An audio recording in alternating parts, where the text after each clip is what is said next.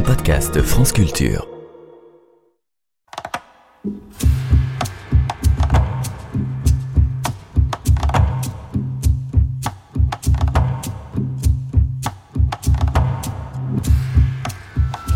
Regardez bien autour de vous. Des petits mammifères se cachent un peu partout. J'essaie de les scanner. Certains sont peut-être nos lointains cousins. Darwin? Quelqu'un a vu Darwin? Faites attention. Je flaire de nouvelles odeurs de dinosaures. La sonde Elle est là Tu as vu ses œufs? La sonde Elle est dans un nid Un nid de da. Regardez-les Ils ne se servent pas de leurs plumes pour voler, mais pour réguler leur température et couver leurs œufs. On n'a jamais retrouvé ces plumes dans les fossiles, mais on a supposé leur existence grâce à la présence de petits reliefs sur les os. Là au moins il n'y a plus de doute. Batterie à 1%. Il me faut cette sonde. Ok.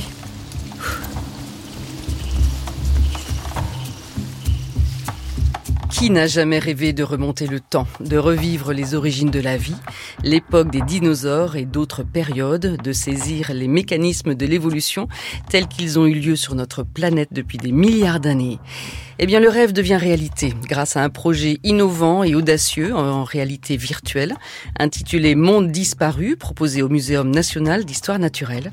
Une conception scientifique et technologique qui a pour vertu de sensibiliser à la disparition du vivant et puis d'interpeller aussi sur l'urgence qu'il y a à protéger la biodiversité.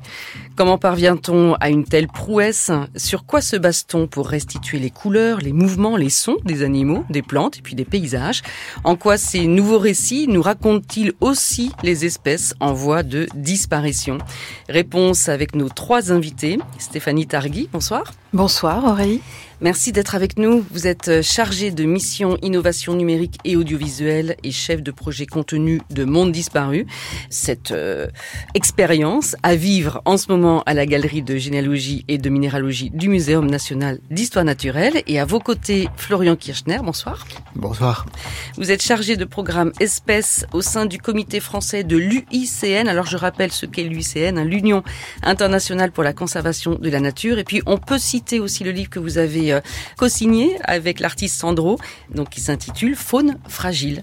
Et puis Bruno David est avec nous également. Bonsoir. Bonsoir. Vous êtes ancien président du muséum, auteur du livre Le jour où j'ai compris, itinéraire d'une prise de conscience environnementale, un livre paru chez Grasset. Et puis on peut aussi euh, grandement mentionner les livres écrits avec Guillaume Lecointre, Le monde vivant, deux volumes parus également aux éditions Grasset en partenariat avec France Culture et le muséum. Et puis dans l'œil du monde planète, la journaliste correspondante du quotidien Le Monde au Canada, Hélène Jouan, nous parlera de la frénésie minière qui s'est emparée de la province de Québec ces dernières années. Bienvenue à toutes et à tous dans votre magazine de l'environnement sur France Culture, préparé par Anaï Morales, avec l'appui de Sandrine Chaperon, Vanessa Chang, euh, l'appui aussi des équipes de documentation de Radio France, émission réalisée par Alexandra Malka, avec à la technique Florent Bujon. Oxygène 0%, taux de CO2 95%. Où sommes-nous? Sur Terre. Tu en es sûr? Affirmatif. Sur Terre, à l'Archéen, à moins 3,5 milliards d'années. Je n'ai jamais vu une chose pareille. Personne n'a jamais vu une chose pareille. Darwin, tu peux nous ramener chez nous s'il te plaît? Négatif. Même si je réussissais à voyager de nouveau dans le temps, mon niveau d'énergie est insuffisant pour revenir en 2223. On va faire comment alors? Désolé, je ne sais pas.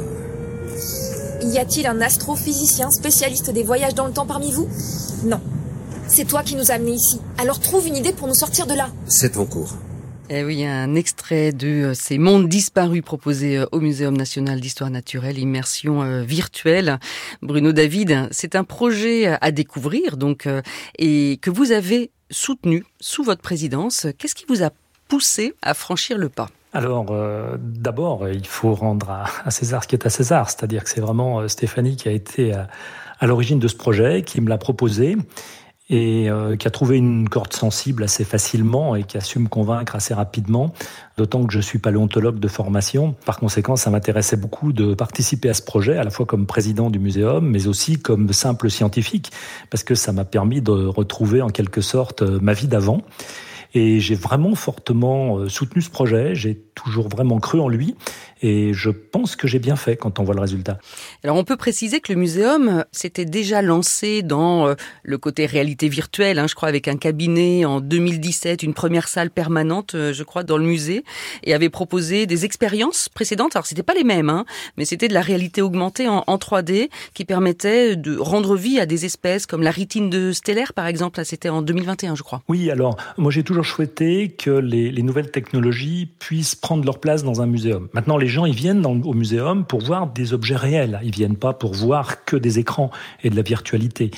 Mais je pense néanmoins qu'il y a des, des ressorts pédagogiques qu'on peut activer de manière euh, extraordinaire avec les nouveaux outils. Donc c'est pour ça que finalement j'ai fait installer un cabinet de réalité virtuelle, alors relativement modeste au départ, hein, avec des casques, et puis qu'on a fait cette expérience dans la galerie des espèces disparues, qui est une salle attenante à la grande galerie de l'évolution, où là, on reste dans la salle, on voit les meubles de la salle, on voit les gens qui visitent l'exposition, et en même temps vient se superposer à notre environnement normal, hein, notre environnement réel, des images virtuelles qui représentent les espèces justement qui ont disparu. Donc on en a à la fois l'image à travers la bête empaillée, entre guillemets, qu'on a dans la vitrine, plus sa représentation virtuelle. Et ça, c'est vraiment une expérience extraordinaire.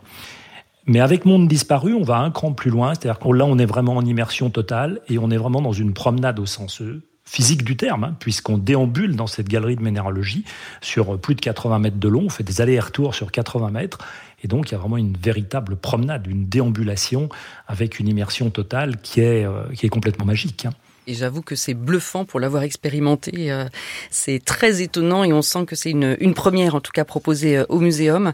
Stéphanie Targui, donner à comprendre, à voir le monde d'avant pour mieux faire agir et préserver aussi celui d'aujourd'hui et de demain. On sent qu'il y a aussi cette dimension, hein, bien sûr, dans le projet. C'était votre idée de, départ avec euh, donc ce projet proposé en 2018, mais lancé en 2021. Oui, tout à fait. Euh, en 2017, comme vous l'avez rappelé, nous avons ouvert le premier cabinet de réalité virtuelle dans, un musée en, France et nous avions euh, perçu euh, l'intérêt de la réalité virtuelle à, à, démontrer, à représenter des environnements disparus, des espèces qu'on n'a pas l'occasion de rencontrer, évidemment, parce qu'elles ne sont plus là, et d'immerger nos visiteurs dans des contenus de manière vraiment inédite. En 2018, euh, nous avons rencontré Fabien Baratti au New Images Festival, qui est un très beau festival à Paris autour de la réalité virtuelle et des, on va dire des réalités étendues. Et Fabien présentait à l'époque euh, ce qui s'appelait Scan Pyramids, qui était euh, l'ancêtre, la version bêta de ce qui deviendrait plus tard l'horizon de Keops, sa première, leur première expédition immersive produite par Emissive. Ensuite, ils en ont produit une deuxième euh, qui s'appelle Éternelle Notre-Dame, qui est également visible euh, aujourd'hui à Paris sous le parvis de la cathédrale. Et pendant ces années, 2018 jusqu'à 2021, finalement, Fabien Baratti et moi avons invité Bruno David et euh, les directeurs généraux, les délégués à l'ensemble des missions de mmh. l'établissement à venir finalement tester les avancées technologiques, éditoriales et créatives des projets euh, produits par Emissive dans la perspective de co-construire un projet ensemble, Muséum national d'histoire naturelle et Emissive, qui s'est ensuite appelé Excurio. Mmh. Ce que je précise, c'est que le thème de l'histoire du vivant, il s'est effectivement assez rapidement imposé au sens où quand nous faisons des expositions au muséum, je remarque que nous les, nous choisissons souvent des des thèmes de manière assez monographique, qu'il s'agisse d'une période ou d'une espèce. Et euh, nous nous sommes accordés très rapidement avec Bruno David et, les autres commissaires scientifiques, Guillaume Lecointre, Gaël Clément et Sylvain Charbonnier, sur le choix finalement d'une d'une synthèse de l'histoire du vivant qui commencerait euh, il y a 3,5 milliards d'années mmh. et euh, qui se terminerait D'abord, on, l'imaginait dans le présent et puis finalement, on est allé jusque dans le futur, effectivement. 2223. Une exploration immersive, donc en réalité virtuelle, 45 minutes. La vie en évolution sur cette planète qui elle-même est en transformation avec l'apparition des montagnes, euh, des océans, etc. Et deux guides, deux guides virtuels. Charlie, donc une jeune biologiste euh, virtuelle, et puis Darwin, un petit robot volant. Bruno David, il fallait de toute façon qu'il y ait euh, des acteurs euh, virtuels pour offrir aussi les connaissances scientifiques. Oui, alors bien sûr, une exposition virtuelle, il n'y a pas ce qu'on appelle des cartels, c'est-à-dire des étiquettes eh qui permettent d'expliquer ou des panneaux explicatifs. Donc il fallait nécessairement que le visiteur soit accompagné pour qu'il ait un discours scientifique cohérent et qu'il amène dans cette promenade. C'est une sorte de, de guide naturaliste qui le fait voyager à travers le temps. Et sans ça, ça serait totalement incompréhensible, d'autant que, bon, on n'a pas encore développé, mais on a vraiment choisi des moments de l'histoire de la vie qui ne soient pas que ceux que les visiteurs attendent, c'est-à-dire que les grands T-Rex, les Triceratops, les grands dinosaures de la fin du Crétacé, alors évidemment ils y sont, on n'aurait pas pu comprendre qu'ils n'y soient pas, mais on a aussi choisi d'autres moments de l'histoire de la Terre, plus inattendus pour le visiteur, plus curieux, peut-être plus déstabilisants aussi, des moments qui présentent des mondes qui sont absolument sans équivalent aujourd'hui, qu'on a du mal à imaginer et dans lesquels on n'aurait pas pu survivre d'ailleurs. Donc on a besoin de cet accompagnement pour nous expliquer tout ça finalement. Donc euh, rendre accessible l'inaccessible et puis montrer la fragilité de notre monde. Florian Kirchner, est-ce que vous diriez que le pari est gagné? Parce que je crois que vous avez vécu cette immersion euh, virtuelle de votre côté. Oui, je suis allé vivre cette euh, expérience immersive. Alors, mm. comme je suis un scientifique de la biodiversité, j'y suis allé avec mon œil scientifique et, et, je dois bien dire que je me suis laissé prendre complètement. en fait, c'est réellement captivant, ça foisonne, il y a des images dans tous les sens, il y a des sons, il y a cette voix off qui est très prenante qu'on n'a pas envie de, de rater un seul mot oui, c'est captivant. On en sort euh, enrichi, instruit, avec l'envie d'en savoir beaucoup plus sur toutes les phases que la vie sur Terre a traversées. Donc on réalise que la nature qu'on voit aujourd'hui autour de nous, elle n'a pas toujours été comme ça. Elle a traversé des phases complètement incroyables avec d'autres faunes et d'autres mm. flores par le passé qui sont apparues, qui se sont diversifiées, qui ont disparu, puis qui ont été remplacées par d'autres. Et c'est réellement enrichissant. Euh, on peut que la conseiller euh, à tout le monde, évidemment, mm. cette expérience. Alors on imagine que vous, vous aviez aussi en tête toutes ces espèces, alors disparues ou plus récemment, et les espèces en voie de disparition et en grand danger, hein, puisque c'est aussi votre rôle et votre travail au quotidien, c'est d'essayer de sensibiliser, de montrer, de renseigner aussi, hein, parce que euh, c'est une course contre la montre, hein, pour aussi connaître toute la richesse de la biodiversité qu'on ne connaît pas. Euh, on connaît une, une, infime portion, on peut dire. Précisez-nous justement, euh, Florian Kirchner, nous sommes dans cette sixième extinction de masse. Quelles sont les dernières espèces peut-être qui ont disparu récemment Où en est-on de cette fragilité du monde? Alors, du monde vivant. Hein. Ce qu'on fait, nous, à, à l'UICN, c'est qu'on recense les espèces menacées. On fait ça dans le monde, et puis en France, et on fait pas ça tout seul, on travaille avec euh, des réseaux de scientifiques, des institutions, comme le Muséum d'Histoire Naturelle, des ONG, des naturalistes de terrain, des gens qui observent les espèces en mer, sur terre, etc. Et le but, c'est d'avoir un diagnostic précis sur euh, les espèces les plus menacées aujourd'hui, savoir pourquoi elles sont menacées, et essayer de savoir comment agir pour les préserver.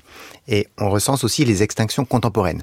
Donc pas celles qu'on voit dans le monde disparu, qui sont disparues il y a des millions mmh, d'années. Ça, c'est de la paléontologie, c'est d'autres disciplines. Nous, ce qui nous concerne euh, pour aujourd'hui, c'est les extinctions contemporaines pour essayer de comprendre ce qu'on appelle aujourd'hui la sixième crise d'extinction. Puisque c'est le phénomène que la planète est en train de traverser. Alors quand on dit sixième, on peut dire, bon, ben, c'est pas la première, il y en a déjà eu d'autres, c'est pas inédit. Effectivement, c'est ce qu'on découvre dans le monde disparu, c'est qu'il y a déjà eu des grandes crises d'extinction du vivant euh, plusieurs fois sur la planète. Sauf qu'aujourd'hui, cette sixième crise d'extinction, ce qu'elle a de tout à fait inédit et original, c'est que pour la première fois, elle est due aux impacts d'une espèce sur les autres espèces, puisque les précédentes crises étaient toutes dues à des événements de type cataclysmique mm. ou climatique. Il y a eu des volcanismes intenses, il y a eu chute de météorites, il y a eu des refroidissements du climat, parfois des réchauffements du climat. Toute une série de phénomènes qui ont créé ces cinq crises d'extinction. La cinquième, elle est bien connue de tout le monde, puisque c'est celle qui a vu disparaître les dinosaures il y a 65 millions d'années. Et si on est aujourd'hui en train d'entrer dans la sixième crise d'extinction, ça veut dire qu'on est en train de vivre un phénomène qui est équivalent à celui qui a vu disparaître tous les dinosaures et, beaucoup d'autres espèces du vivant il y a 65 millions d'années. Si ce n'est qu'il est extrêmement rapide, hein, 100 euh, à 1000 fois plus rapide qu'avant. Exactement. Alors c'est des chiffres qui sont discutés hein, parmi les scientifiques entre d'où les moyennes. Voilà, le rythme d'extinction des espèces, il est entre 10 et 100 fois plus rapide ou 100 à 1000 fois plus rapide. On a du mal à positionner parce que ce qu'il faut bien dire, hein, petite parenthèse, il est naturel que les espèces s'éteignent. Au cours de l'évolution, il y a des espèces qui sont créées en permanence tandis que d'autres s'éteignent. Donc ce qu'on regarde, c'est le rythme d'extinction des espèces. Et c'est là où le, les constats sont extrêmement préoccupants. C'est ce rythme d'extinction qui est 10, 100 ou 1000 fois plus rapide que la normale. Donc on vit une crise nous sommes à l'origine de la crise, c'est-à-dire par nos activités qui détruisent des espaces naturels, qui polluent, qui réchauffent le climat, qui surexploitent les espèces. On est à l'origine. Mais ça veut dire aussi qu'on a entre nos mains la possibilité de faire autrement. On a entre nos mains la possibilité de préserver le vivant qui nous entoure. Donc c'est un peu tout ça le défi sur lequel on travaille. Et donc on établit des diagnostics, on essaie de comprendre les causes d'extinction et d'identifier des solutions qui vont nous permettre de faire autrement et de vivre en harmonie sur cette planète. D'où l'importance de s'immerger aussi dans euh, cette richesse et cette complexité euh, de ce monde vivant non humain. Je reconnais la forme de ces arbres. Nous devons être au carbonifère. Affirmatif. Moins 300 millions d'années. Nous nous trouvons dans une région qui un jour sera la France. D'après mes archives, nous risquons de croiser des, des insectes géants. Parfait. Allez, on te suit. Activation de la barrière anti-intrusion. Comme ça, ces invertébrés ne risquent pas de m'approcher. Intéressant. Nous pouvons observer de nombreux poissons, des crustacés, des amphibiens. C'est un milieu avec beaucoup de compétition entre tous ces animaux. Oh, un ophidaire péton. Ne vous inquiétez pas. Ce n'est pas un serpent mais un amphibien, comme les grenouilles. L'ophidaire péton peut vivre à la fois dans l'eau et hors de l'eau. Comme beaucoup d'animaux, il s'affranchit peu à peu du milieu aquatique pour occuper la terre ferme et avoir accès à de nouvelles ressources. Bruno David, euh, j'imagine à combien vous voulez aussi euh, réagir sur euh, cette extinction de masse qu'on est en train de vivre. Et là, on entend justement à travers cet extrait de Monde disparu combien on a besoin aussi de l'expertise de vous tous, hein, scientifiques. Vous avez été une trentaine, je crois, à collaborer à ce projet de disciplines différentes. On a vraiment besoin de s'immerger non seulement visuellement, sentimentalement, mais aussi avec les connaissances qui nous permettent de donner les merveilles hein, de ce vivant.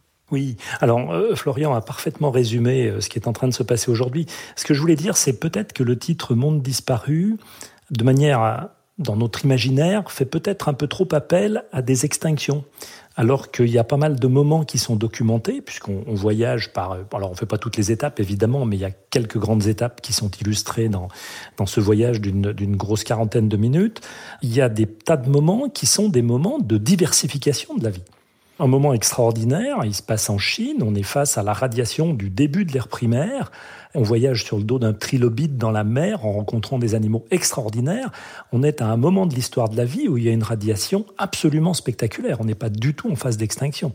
Le carbonifère qui vient juste d'être évoqué, hein, donc là, on est plutôt sur la fin de l'ère primaire, là, qui est le gisement de Mont-Solémine. Là aussi, on est face à une une diversification des flores et des faunes. On a ces flores extraordinaires qui vont donner ensuite le, charbon qui a été exploité à partir du 19e siècle. Donc on a cette flore extraordinaire, on a des faunes extraordinaires derrière, on a des libellules géantes, on a des mille pattes qui faisaient euh, un mètre de long euh, et qui ont réellement existé. On est face à une diversification, un foisonnement de la vie exceptionnel. Et au tertiaire, pour prendre un dernier exemple, on est au milieu du tertiaire en Allemagne, à Messel, et là, c'est toute la diversification des mammifères qu'on a sous les yeux. Donc ça montre la fragilité de certains mondes qui ont effectivement disparu, mais qui, au moment où on les raconte, au moment où on les rencontre, où on les visite, étaient des mondes de foisonnement exceptionnel, de foisonnement extraordinaire. Alors ça doit nous amener à réfléchir aussi et à se dire, bah, ces mondes de foisonnement exceptionnel, bah, ils ont aussi disparu, ils ont bougé. Et ils ont bougé éventuellement de manière un peu cataclysmique avec une crise derrière ou de manière plus progressive. Mais en tout cas, le message qui est derrière ça, c'est que rien n'est éternel. Attention, la vie est quand même fragile. Et ce qu'on est en train de faire avec cette sixième extinction, bah, c'est sans doute exactement ce que l'on ne devrait pas faire. Stéphanie Targui, la façon de procéder, les étapes, on imagine que euh, ça a dû être euh, de grands moments aussi et beaucoup de stress, hein, parce qu'in fine, il fallait aboutir à l'écriture d'un scénario plausible, un scénario sur mesure, euh, une fiction scientifique, mais c'est pas de la science-fiction, attention, et c'est raconter cette odyssée à travers les âges, de moins 3,5 milliards d'années à 2223, un pari quand même pour les scientifiques embarqués, j'ai dit une trentaine, parce que tous ne possèdent pas toutes les connaissances justement de ces temps reculés. Absolument. Nous avons eu la chance de travailler avec, euh, d'une part, comme vous l'avez dit, euh, une trentaine de, scientifiques du Muséum national d'histoire naturelle, en plus des quatre commissaires scientifiques que nous avons cités tout à l'heure, ainsi qu'avec deux auteurs de chez Émissive, Guillaume Martini et Ludovic Marguerite, et euh, Francis Nief, qui lui-même est un scénariste qui arrive du monde de la télévision et du cinéma. Et ça, c'est une intention, une direction éditoriale que nous, sur laquelle nous nous sommes accordés très tôt, en début de production, sur notre intention finalement de euh, produire une aventure dont le visiteur serait le héros et de lui offrir euh, l'opportunité de euh, effectivement traverser ces mondes comprendre que ces mondes ont disparu et on en parlera certainement tout à l'heure, mais à un moment peut-être aussi traverser un monde contemporain et être sensibilisé à, à travers cette euh, expérience subjective finalement et subjuguée. On a aussi euh, cherché à ce qu'elle soit vraiment merveilleuse, à être sensibilisé à la fragilité effectivement de notre monde actuel. Et c'est euh, grâce à une méthodologie de travail, je dirais, très précise, pilotée chez Émissif par Tarek El Kamsa, directeur de projet précis, qui nous a guidés en fait. Euh, au, total, on était peut-être une bonne soixantaine de personnes à, oui, quand même, hein. à, travailler euh, pendant, je dirais, 18 mois, de mars 22 à octobre 23 pour ouvrir le 14 octobre 2023 au Jardin des Plantes euh, à Paris. Cette expérience vraiment inédite que nous présentons pour neuf mois, mais qui va aussi ouvrir dans d'autres villes dans les mois qui viennent. Ah oui, qui partira euh, à l'étranger, euh, on, on, en reparlera. Bruno David, comment est-ce que vous avez euh, pu nourrir les créateurs en sachant que vous êtes tellement pointilleux tous, et c'est normal, c'est votre rôle, hein, les scientifiques. Attention, on peut se permettre peut-être des interprétations, mais pas toutes les libertés non plus. Oui, bien sûr, on a été très prudent là-dessus. Donc comment ça a commencé? Ben, On s'est réunis uniquement des, des, scientifiques avec les, les gens d'émissive, et on a commencé de réfléchir à quel tableau on pourrait illustrer. Donc on s'est mis d'accord sur cette série de tableaux qui raconte des étapes importantes dans l'histoire de la vie sur Terre. Et puis on s'est penché sur ce qui était disponible. Les gens d'émissive ont travaillé de leur côté, ils, ont visionné des reportages qui existaient, des choses comme ça. On s'est rendu compte qu'il y avait beaucoup d'erreurs dans ces reportages parce qu'ils revenaient avec des, messages qui nous surprenaient. Je me souviens de discussions, on leur a dit non mais attendez, mais c'est complètement faux ce truc-là, on peut pas dire ça. Et en tout cas on peut pas le dire comme ça. Et puis ensuite ça s'est traduit par des images. On a commencé par des images statiques simplement. Hein qui ont été corrigés, qui ont été discutés. Alors qu'est-ce qu'on représente? Quel animal on prend à tel moment? Est-ce qu'on en prend plusieurs? Euh, Est-ce qu'on prend plutôt aquatique, pas aquatique? Euh, Ensuite, on est passé à une, première immersion virtuelle, mais je me souviens très bien, la première que j'ai faite, j'étais assis sur mon fauteuil dans mon bureau de, de président du muséum. Donc le décor était pas du tout là, mais j'avais quand même un casque sur la tête et euh, j'ai vu quelques paysages comme ça. Et puis ensuite, ça a été une immersion plus avancée, non statique, en déambulation dans le, sur le lieu même. Et là, le projet avance, il n'est pas encore complètement fini, il y a encore des trous dans le décor, mais on se rend compte d'un certain nombre de choses. Et j'ai une anecdote là-dessus, une des dernières euh, réunions préparatoires qu'on ait faites avec une, une, immersion sur place. On est à la fin du Crétacé, et là, je vois un paysage, et ils avaient fait des montagnes assez hautes avec de la neige au sommet des montagnes. Et donc je suis sorti de là en leur disant non, non, attendez, euh, Là, on est dans une période où il n'y a pas eu d'orogénèse, c'est-à-dire de fabrication de chaînes de montagnes depuis un bon moment. Donc, il faut baisser les reliefs, ils sont pas si élevés que ça. Et puis, d'autre part, c'est une période qui est très chaude, il n'y a pas de neige au sommet des montagnes. Donc, il faut enlever la neige. Donc, vous voyez, on est allé dans ce genre de détails. Il y a une autre anecdote, alors là, qui ne me concerne pas directement, mais qui a été ces libellules géantes qui font 70 cm d'envergure au Carbonifère, à la fin de l'ère primaire, dans ces marécages du Carbonifère. Comment volait-elle Comment battait-elle des ailes? Est-ce que c'était un vol battu? Est-ce que les ailes pivotaient Donc là, les entomologistes du muséum, les spécialistes de ça, les paléo-entomologistes même, spécialistes des, des faunes d'insectes fossiles, bah, se sont creusés la tête, se sont éventuellement plus ou moins mis d'accord, ça n'a pas forcément été simple, pour essayer d'imaginer comment cette libellule pouvait bien bouger ses ailes. Alors il y a une hypothèse qui a été retenue, qui est quand même fondée scientifiquement, et j'insiste vraiment sur le fait que nous sommes au muséum, c'est une exposition du muséum, elle est extrêmement fondée sur les résultats les plus récents de la recherche. On n'est pas à Luna Park, quoi. Bien sûr, l'imagination a quand même des limites et, euh, et, je précise pour les auditeurs que on retrouve une centaine d'espèces végétales et, plus de 120 espèces animales dans cette proposition euh, de monde disparu. Stéphanie Targui? Ce sont euh, aux côtés des quatre commissaires scientifiques à peu près une trentaine de paléontologues, ainsi qu'une spécialiste du mouvement et enfin un spécialiste de la bioacoustique qui ont travaillé à l'élaboration détaillée de certaines fiches espèces, tous ces, scientifiques étant coordonnés par Sylvain Charbonnier, euh, qui a vraiment euh, pendant un an et demi œuvré au quotidien, je dirais, euh, pour arriver à, concevoir de manière aussi précise l'ensemble des, milieux, d'une part, terrestres, forestiers, aériens, mais aussi donc des environnements et puis de l'ensemble des espèces végétales, animales et puis des des détails géologiques, euh, minéraux euh, de l'ensemble. Donc c'est vraiment, euh, c'était vraiment très spectaculaire, je dois dire, à regarder en termes de processus de création et d'échange également au quotidien, bien sûr, avec les designers, réalisateurs d'émissives, qui effectivement constituaient les modèles d'abord 2D, puis 3D, et enfin de plus en plus précis en termes de, et rendre des couleurs, et des atmosphères, les, les textures, et puis le son, bien sûr aussi, les atmosphères sonores. Là aussi, un grand travail de Jérôme Sueur, bioacousticien, et des équipes de Blanktone, euh, studio euh, sonore, qui a mmh. travaillé sur le projet avec Emissive parce qu'on imagine que les fiches espèces dont vous parlez, hein, voilà, ce sont toutes ces infos, ces données scientifiques aussi que euh, les, les, scientifiques euh, renseignent euh, dans leur travail au quotidien et au sein du muséum, et que pour imaginer les sons ou reconstituer des couleurs, on ne fait pas n'importe quoi, mais on part sur soit des prélèvements, soit des squelettes, c'est ça, Bruno David, pour imaginer le son de certaines espèces, on n'a que des squelettes pour certaines. Alors c'est une question de taille aussi. Hein. On sait très bien que plus une espèce est grosse, plus sa voix, en quelque sorte, va être grave. Alors, quand on est sur les continents, parce que dans l'eau, euh, le cri du plésiosaure au Jurassique inférieur, je le garantis pas, celui-ci. Une vraie difficulté, ça a été les couleurs. Parce que la préservation, la fossilisation des couleurs, c'est quelque chose de vraiment très rare. On a quelques plumes de dinosaures qui sont conservées avec des couleurs. On a de temps en temps des, coquillages, des gastéropodes qui ont préservé leurs couleurs. Mais c'est vraiment quelque chose de, très délicat à reconstituer. Donc, on fait là beaucoup d'analogies avec le monde d'aujourd'hui.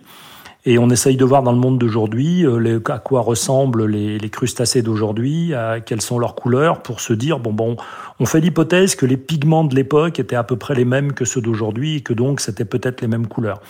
Donc on n'a pas de dinosaures violets, si vous voulez, on n'a pas de dinosaures avec des ou fluo. On a des choses qui sont a priori plus réalistes, même si on n'a pas la preuve absolue que c'était exactement comme ça. C'est plausible scientifiquement. D'accord. C'est pas une garantie totale. Donc là, il y a des hypothèses qui sont faites. Pour les végétaux, c'est un petit peu plus simple. Pour les animaux, euh, notamment les animaux les plus les plus étranges, les plus éloignés de nous, forcément, euh, l'hypothèse est un petit peu plus forte. Mais ça reste plausible, bien sûr. Bien sûr, et puis on sent que le pari quand même gagné avec cette volonté de vulgariser la complexité du vivant et son évolution tout en émerveillant et puis en sensibilisant. Florian Kirchner, euh, ne pas seulement raconter l'histoire naturelle, mais aussi la faire vivre pour mieux protéger. C'est vrai que ça va dans le sens aussi de ce vivant du monde aujourd'hui qui est en danger. Avant d'en parler, je vous propose d'écouter ce reportage diffusé sur France 2 le 21 septembre 2023. Dans ce parc animalier, les gardiens sont en alerte. Ils viennent de mettre ces barbelés pour empêcher les voleurs. Ils ont réussi à passer par-dessus cette balustrade où à l'époque il n'y avait pas encore de barbelés coupants. Ils ont pris euh, deux petites boîtes de transport euh, comme ça. Comme on est sous alarme, euh, le gardien est arrivé. Le temps qu'ils viennent, ils ont réussi à partir avec deux perroquets dans des petites boîtes. Franchement, ça, ça déchire le cœur. Car c'est bien souvent sur Internet que ce trafic prospère. En juin dernier, au zoo de Lille, quatre tortues grecques, protégées, et un oiseau rare, ce martin pêcheur, sont dérobés. Vous avez euh, quatre tortues qui étaient vendues 400 euh, euros euh, l'unité, ce qui représente, si l'ensemble était vendu avec le martin pêcheur, ils auraient eu un butin de 2300 euros. Depuis, les zoos redoublent de vigilance. Allez, allez À Amnéville désormais, dès que Sébastien Grosse rentre ses huit rhinocéros, il active cette alarme. Il y a des caméras aux quatre coins des box et un détecteur de mouvement qui ne le rassure pas complètement pour autant. Tous les jours, dès que j'ouvre mes bâtiments à Rhino, j'ai quand même euh, ça en tête. Je me dis, je les regarde comme ça, je dis, ah, ça, ils sont, vivants. Car la corne de Rhino est au cœur d'un trafic international. On voit bien les, euh, tous les petits filaments qui, ferment, euh, qui forment en fait la corne. C'est comme des cheveux, comme nos ongles. Ça, ça vaut de l'or. Ça, ça vaut plus cher que de l'or ça vaut deux fois plus cher que de l'or. Ça vaut tellement cher qu'ils sont prêts à tout pour avoir cette corne de rhino en fait. France Culture, de cause à effet, le magazine de l'environnement. Aurélie Luneau. Florian Kirchner, euh, et oui, le trafic hein, d'espèces, on l'a pas mentionné euh, depuis le début de l'émission, mais ça fait aussi partie des atteintes faites à ce monde vivant non humain aujourd'hui. Euh, trafic d'espèces sauvages, une criminalité organisée qui représente environ 20 milliards d'euros par an et qui apparaît souvent même associée à du blanchiment d'argent, la corruption. Donc les espèces ciblées sont souvent les lions, les tigres, les oiseaux chanteurs, les pangolins, les rhinocéros, guépards, tigres, requins, etc. J'en oublie, bien évidemment. Ces crimes environnementaux, d'ailleurs, est-ce qu'ils sont considérés comme des délits graves reconnus? Oui, alors malheureusement, effectivement, on s'investit beaucoup pour détruire le vivant. Hein. En plus de la déforestation, en plus des pollutions de, de l'air, de l'eau, etc., en plus de la surpêche, il y a ces trafics d'espèces qui sont une des menaces majeures pour la biodiversité aujourd'hui. Donc c'est des espèces qui ont une valeur lucrative, alors soit euh, pour des collectionneurs, soit parce qu'on fait de l'artisanat ou des, des, produits qui ont de la valeur avec des parties d'éléphants, des, des cornes de rhinocéros, des peaux de félins. Ça peut être des petits cactus ou des orchidées qui sont collectionnés, ça peut être des Malheureusement, tout le vivant euh, peut intéresser des personnes et ces trafics sont ben, extrêmement lucratifs. Et pour répondre à votre question, le problème qu'on a aujourd'hui, c'est que c'est des trafics qui permettent de gagner beaucoup d'argent et qui sont assez peu pénalisés. Il y a certains trafics qui permettent de gagner autant d'argent que dans le trafic de drogue, sauf qu'on risque beaucoup moins en étant attrapé avec des animaux protégés qu'avec de la drogue. Et donc tout l'enjeu aujourd'hui, c'est de renforcer alors les moyens de contrôle, les moyens des douanes par exemple, ça c'est une chose, mais aussi les sanctions pour dissuader ces trafics. Et euh, donc c'est une grande voie d'action. Donc nous on travaille là-dessus avec, euh, il y a des, des, associations en France qui se mobilisent, il y a des institutions comme le Muséum qui est impliqué, et le, les douanes sont très conscientes du problème et essaient de trouver des moyens d'agir. La France est très concernée parce qu'on est un petit peu une plaque tournante des trafics. En fait, il y a beaucoup de trafiquants qui s'approvisionnent dans des pays comme les pays africains, qui ensuite fournissent pour répondre à la demande en France, mais, également qui envoient euh, les produits trafiqués en Asie, par exemple. Et puis aussi des espèces qui sont euh, prélevées et trafiquées en France. L'anguille, par exemple, les alevins de l'anguille, les civelles, sont prélevés en France et se vendent très cher. Des petits oiseaux comme les chardonnerets aussi font l'objet de trafic. Donc, malheureusement, c'est une des menaces qu'on fait peser durement sur la, les espèces qui nous entourent. Est-ce qu'on peut juste, à, à ce stade d'émission, donner des, des chiffres peut-être? Un nombre d'espèces menacées d'extinction aujourd'hui? Est-ce que vous avez des chiffres à nous donner peut-être en France métropolitaine et puis dans le monde? Pour avoir une idée. Alors, Bruno, vous en parlerez euh, très bien aussi. On, on, va se tourner vers lui dans, dans quelques minutes. C'est difficile de savoir combien d'espèces sont menacées dans le monde parce que le premier écueil, c'est non, on ne sait pas combien il y a d'espèces dans le monde. On connaît à peu près 2 millions d'espèces. La grande question, c'est combien il y en a. Alors probablement autour de 10 millions, mais mm. ça, personne ne peut répondre à cette question. Mais bon, sur les 2 millions d'espèces connues, dans la liste rouge des espèces menacées, on a examiné minutieusement la situation de 157 000 espèces. Alors, c'est à la fois énorme. On n'a pas mieux hein, comme inventaire mondial des espèces menacées, oui. mais c'est une toute petite partie des espèces qu'on connaît. Et sur ces 157 000 espèces, il y a aujourd'hui 44 000 espèces menacées d'extinction. Donc c'est 44 000 espèces dont on a la preuve qu'elles sont menacées parce qu'on a des critères précis, on connaît leur répartition géographique, leur taux de déclin, les effectifs, et on a pu dire qu'elles sont menacées. Et en France, par exemple, si on prend juste la France, l'Hexagone et l'Outre-mer, il y a plus de 2900 espèces menacées aujourd'hui. Donc nous, notre défi, c'est d'agir pour ces espèces. Mais vous voyez que le défi, il est énorme parce que préserver 2900 espèces de l'extinction, c'est pas quelque chose qui est facile. Mais c'est bien ça qu'il faut qu'on réussisse à faire. Et alors, euh, par rapport à la France, hein, espèces menacées, oiseaux nicheurs, crustacés d'eau douce, mammifères, euh, reptiles, amphibiens, poissons d'eau douce, orchidées, etc., etc.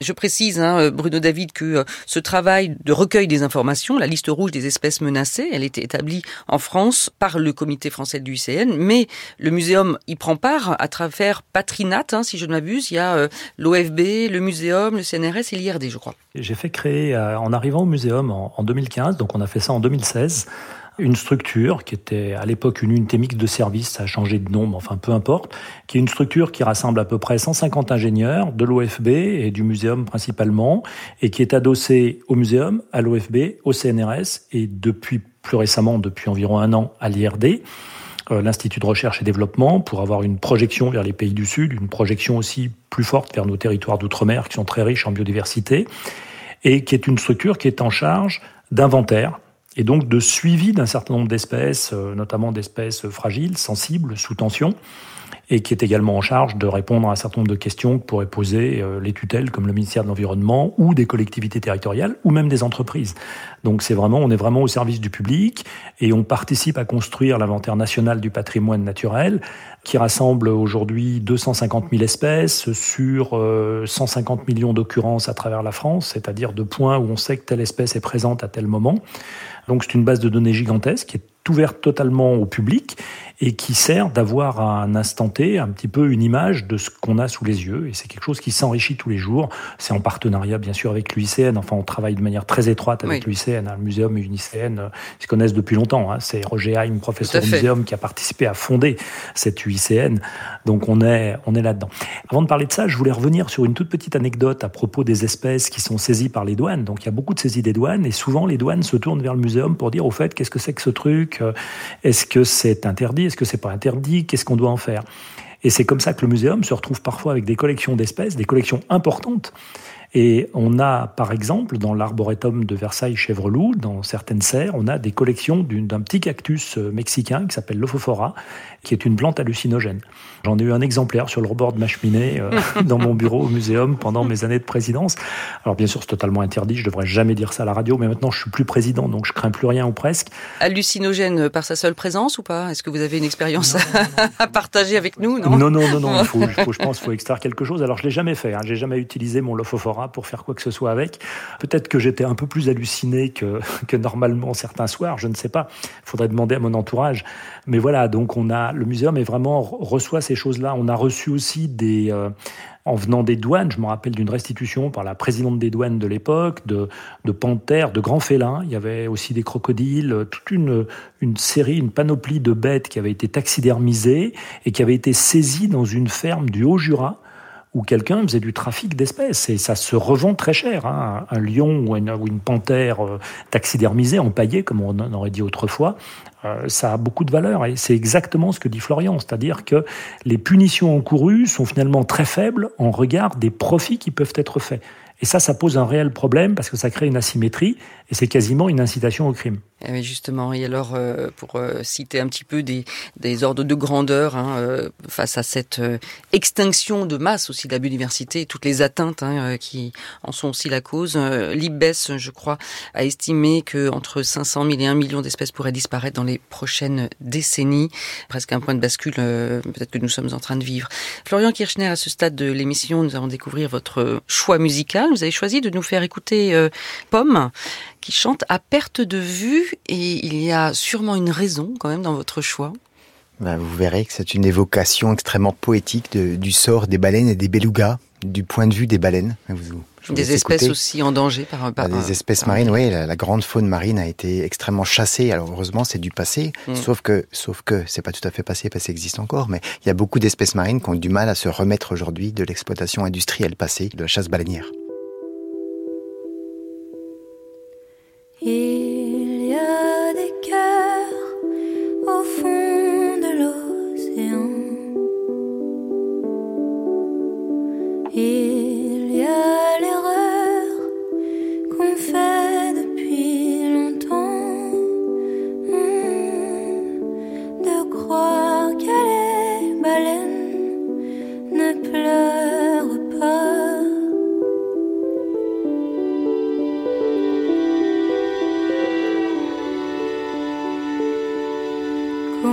Comment parler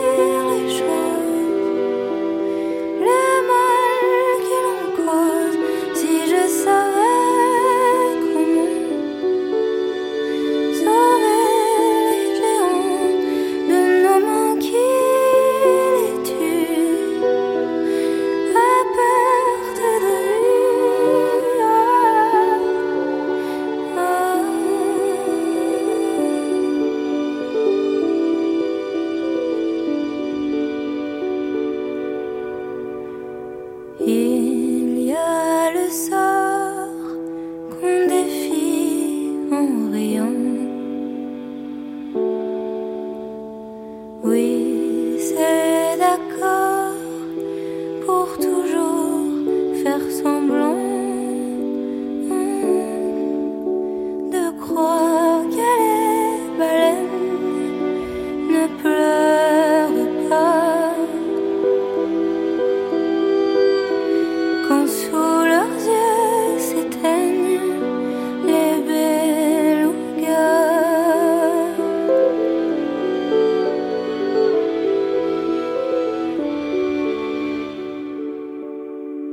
Qui chantait à perte de vue, le choix musical euh, d'un de nos trois invités, Florian Kirchner, chargé de programme espèces au sein du comité français de l'UICN, l'Union internationale pour la conservation de la nature.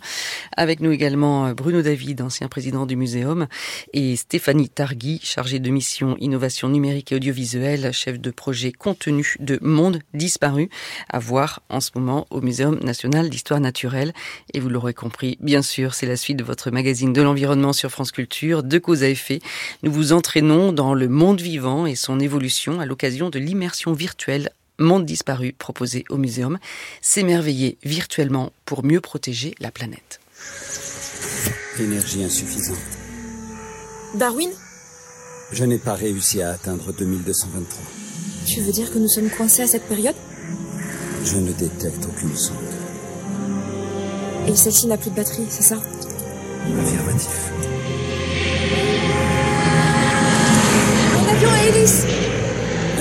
42 en provenance de Dar es Salaam. Nous sommes en Tanzanie le 18 mai 2023. Ce qui veut dire que l'on utilisait l'électricité à cette époque. Il ne me reste plus qu'à trouver une source d'énergie. Attendez-moi ici.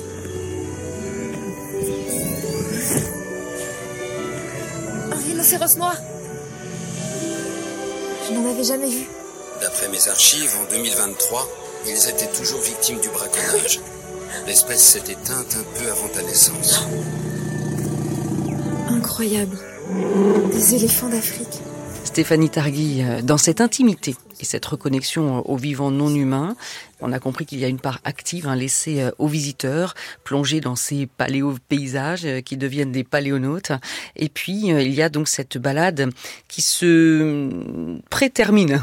Elle se termine pas complètement en 2023. Voilà, on va pas tout dire, mais on se retrouve dans la savane africaine, au pied du Kilimanjaro, parmi les girafes, les buffles, les flamants roses, etc. Et on voit que euh, il y a un avion qui survole. Enfin, on sent qu'il y a justement cette société qui la nôtre aujourd'hui et qui malmène ce vivant. C'était vraiment l'enjeu aussi de euh, d'interpeller sur aujourd'hui ce qu'on peut encore sauver. Oui, absolument. Nous quasiment terminons, mais pas tout à fait, comme vous l'avez dit, sur cette période contemporaine euh, dans la savane, ce milieu qui a été sélectionné pour illustrer le vivant contemporain, le vivant, le vivant actuel, mais le vivant euh, oppressé par la présence euh, d'Homo sapiens, nous, et effectivement la présence de la ville au loin, Mm. la présence de l'avion qui nous passe au-dessus de la tête euh, le démontre, nous permet de comprendre de manière finalement immédiate que nous sommes dans la phase contemporaine de notre histoire du vivant, et nous avons souhaité que le récit égrène d'une certaine manière euh, des indications euh, de menaces de la biodiversité euh, locale dans cette savane. Et donc, il y a un échange, comme vous l'avez entendu, entre Charlie et Darwin, qui évoque ces espèces que nous rencontrons et malheureusement le risque qui pèse sur elles. Une anecdote sur les- le, le récit et l'écriture du récit. Au départ, nous, nous étions partis sur une fin du récit, malheureusement assez dramatique, poursuivant finalement euh, le cours euh, des choses euh, telles qu'elles elles arriveront si nous ne réagissons pas et si nous ne réorientons pas nos actions en tant qu'espèce humaine pour préserver nos frères et sœurs vivants, Mm. non humains.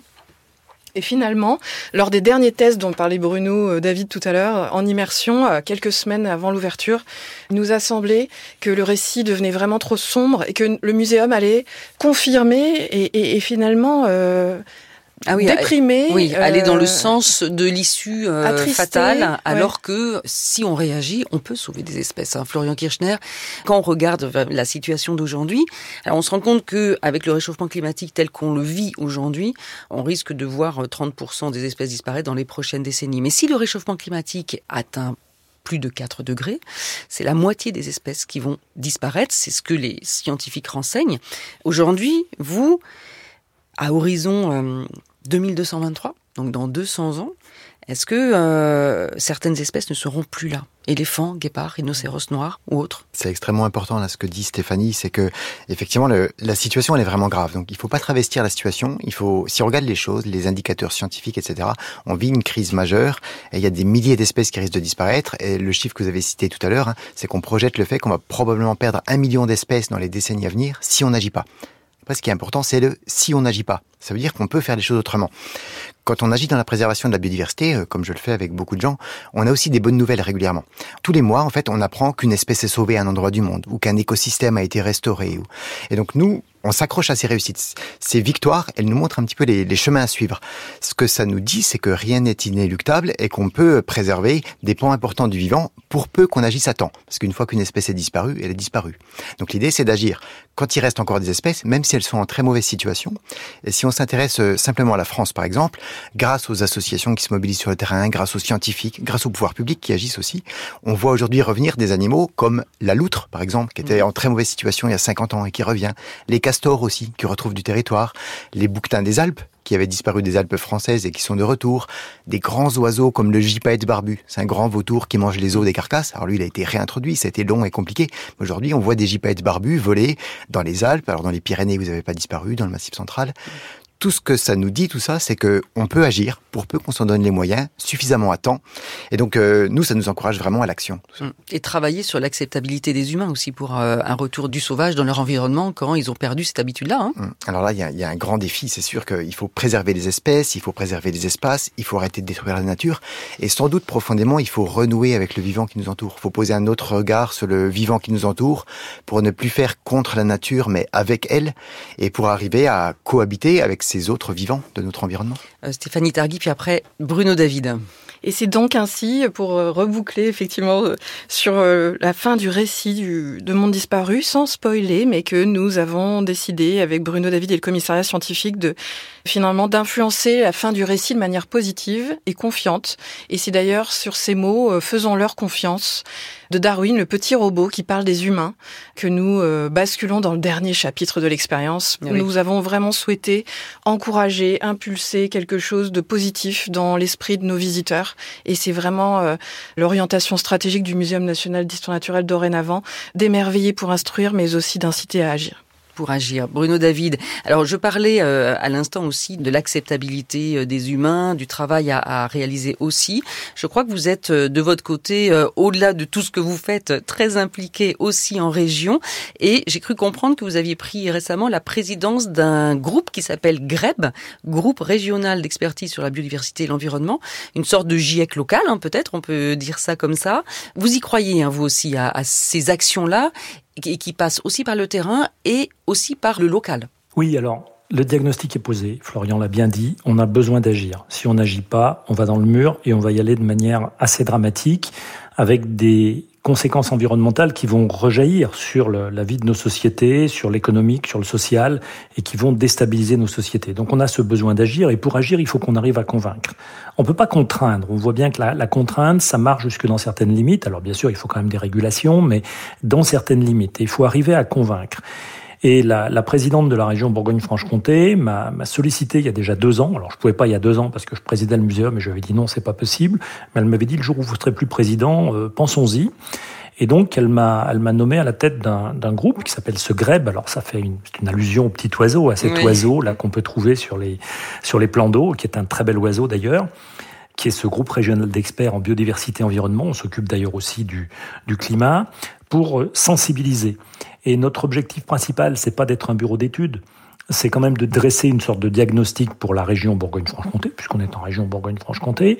Mais surtout sur cette base-là, c'est d'aller au-devant des élus, au-devant du public. J'étais récemment à la Convention citoyenne, hein, qui rassemblait un certain nombre de citoyens tirés au sort pour parler d'environnement. Donc parler au public, parler aux élus, et y compris aux élus ruraux, aux élus de petites collectivités, parler aux médias pour leur dire attention, la situation est assez dramatique, il faut qu'on agisse, j'essaye de vous sensibiliser, et qu'est-ce qu'on peut faire? Parce que on peut faire des choses. Et on peut faire beaucoup de choses, on a des marges d'action, il faut avoir la volonté de les exploiter, et c'est vraiment Florian l'a bien dit, la solution, elle est entre nos mains. Je dis souvent, nous sommes à l'origine du problème, ce qui est une très très bonne nouvelle, parce que ça veut dire aussi qu'on est à l'origine des solutions potentielles. Alors, l'exposition au muséum, pour revenir sur cette exposition au muséum, finalement, son message, c'est qu'il y avait une nature sans l'homme, bien avant l'homme, qui se portait très bien et qui a donné ces paysages, ces moments extraordinaires de l'histoire de la vie sur Terre. Donc la nature sans l'homme, c'est formidable. Et puis on arrive dans les derniers tableaux et notamment celui dont, parlait Stéphanie au, Kenya, où il y a les l'homme, c'est aujourd'hui, et qu'est-ce qui est en train de se passer? Et on a choisi une issue un peu plus positive en se disant, bah oui, il y a moyen d'agir, de sensibiliser, d'être, d'être aussi surprenant. Peut-être que l'homme nous surprendra nous-mêmes et qu'on saura trouver une issue à, à cette crise. Donc c'est la nature sans l'homme qui se portait bien. La nature avec l'homme, c'est pas forcément terrible en ce moment, mais peut-être qu'en 2223, ça ira beaucoup mieux. On peut l'espérer, en tout cas, à condition d'agir. Ah, ça ira mieux si on agit. Vous restez avec nous. Pour l'heure, euh, nous allons retrouver l'œil du monde planète en partenariat avec le journal Le Monde.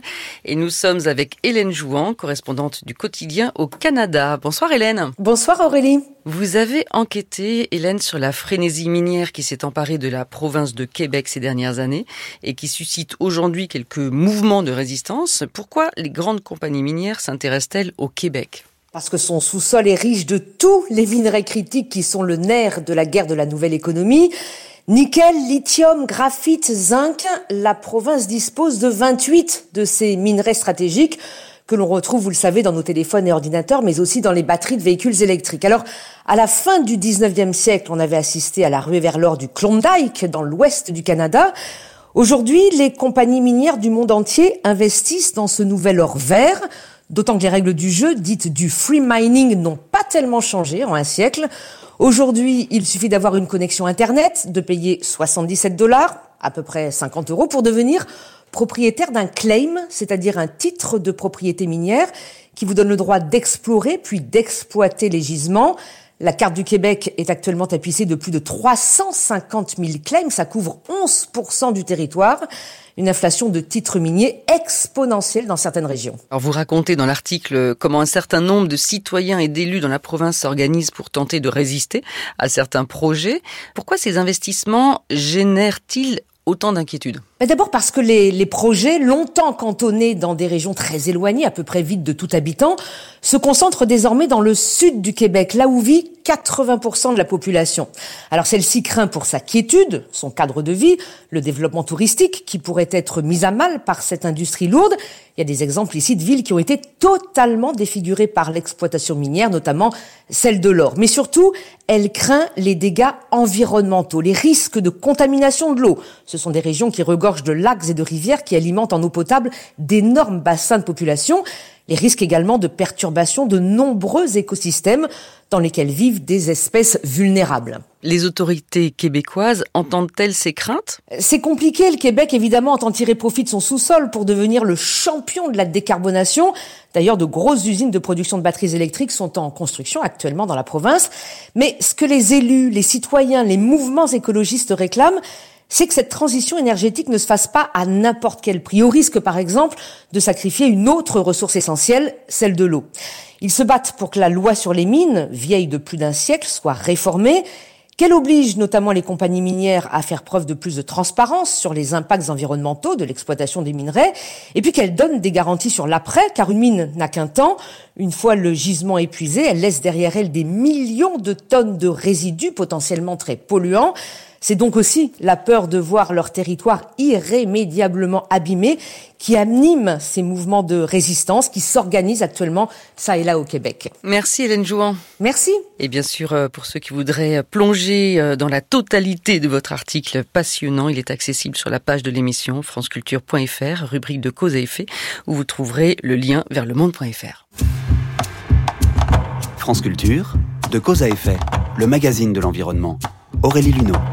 Alors dans les dernières minutes hein, qui nous restent hein, pour euh, justement euh, essayer de nous tourner vers euh, ce monde d'après, on perçoit hein, que par exemple au Québec, comme l'expliquait Hélène Jouan, il y a quand même des mouvements de résistance qui se mettent en place par des citoyens, donc c'est positif. Ce futur du vivant, vous le voyez comment les uns les autres, on voit se mettre en place des cryobanques par exemple de gènes pour sauver la biodiversité. Est-ce que c'est une solution congeler des graines, des actifs génétiques d'espèces sauvages en voie d'extinction? En se disant ben, on va les faire revivre. Qu'est-ce que vous en pensez, Florian Kirchner? Oui, c'est une des solutions. Bah, c'est toujours bien de conserver euh, bien à l'abri des organismes vivants euh, pour parer au pire si jamais il y a des extinctions, par exemple. Mais pour nous, la, la vraie solution, c'est de préserver les espèces vivantes de leur milieu naturel. Donc ça veut dire préserver les milieux naturels et donc réduire toutes les menaces qui affectent ces milieux. Donc le, le défi, il est assez énorme. Mais ce qui est important, c'est que les solutions, on les connaît. On connaît essentiellement toutes les solutions à mettre en œuvre. Ce qui manque, ben, bien sûr, c'est de la volonté et de la détermination à les mettre en œuvre. Donc les solutions, on peut les rappeler quand même. Alors, il y, a plusieurs types de solutions. Réduire les pollutions. On peut dire qu'il faut préserver les espèces les plus menacées. On peut les réintroduire dans leur mm. milieu naturel, on peut euh, les protéger, etc. Il faut préserver les habitats naturels. Donc, par exemple, en faisant des parcs naturels, des réserves marines sur, euh, en mer ou des, des, réserves terrestres. Mais ça, on sait que c'est pas assez. Le plus important, c'est de réduire les pressions, effectivement.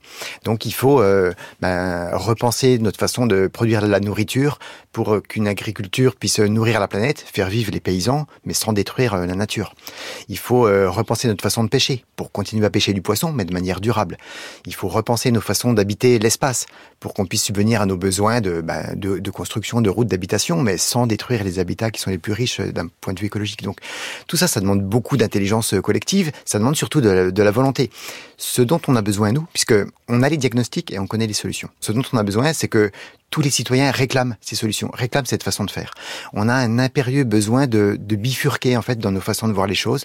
Et euh, là où on se rejoint, je pense aussi avec le muséum, c'est que donc il y a besoin d'expliquer la crise actuelle, la, la situation. On a besoin d'informer, de, de, décrypter un petit peu ce qui se passe, de présenter les solutions. Mm. Mais surtout, on a besoin de, de toucher un peu l'émerveillement et l'émotion. On voudrait que tout le monde ressente cette crise d'extinction et ait ardemment envie de faire différemment.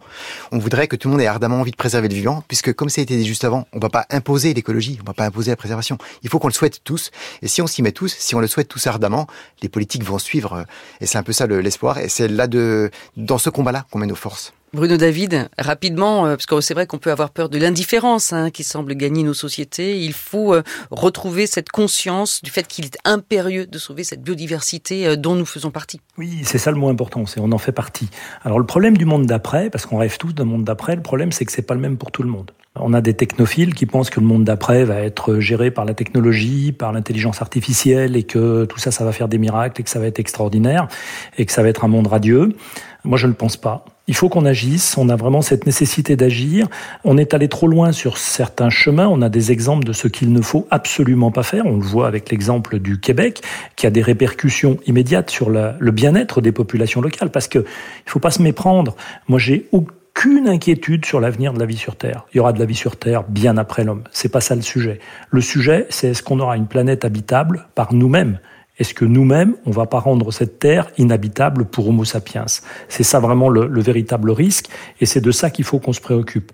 Alors on n'est pas complètement impuissant, mais il faut quand même qu'on se retrousse les manches et qu'on le fasse assez rapidement, parce que sinon, les écosystèmes risquent de basculer dans d'autres équilibres, dans d'autres modes de fonctionnement.